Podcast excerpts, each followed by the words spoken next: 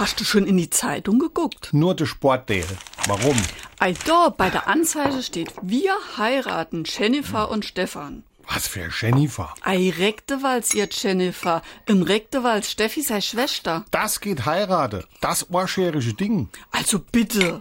Gut, das Schinste ist es nicht grad. Und das Schlauste ist es auch nicht. Jo, aber warum soll das nicht ach in der Finne? Stimmt. Aber wie sagt man da, jeder Dippe findet sein Deckel.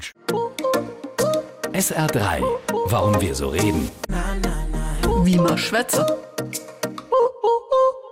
Wenn zwei Sachen besonders gut zusammenpassen, dann heißt es, manchmal auch ironisch verwendet, Das da passt wie die Faust aufs Au. oder etwas vulgärer Das passte mal wieder wie Arsch auf Eimer. in Bezug auf zwei Menschen, vor allem wenn die Suche nach einem passenden Partner, warum auch immer, lange und beschwerlich war, kommt dann die Redewendung vom Topf und Deckel ins Spiel. Will heißen, so wie der Töpfer zu jedem Topf auch einen Deckel gefertigt hat, so hat unser Schöpfer auch für jeden Menschen einen passenden Partner auf der Welt geschaffen.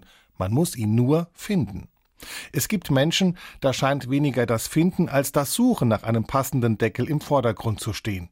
Aber ich will jetzt auch nicht alle pauschal in einen Topf werfen, sonst kriege ich noch eins auf den Deckel.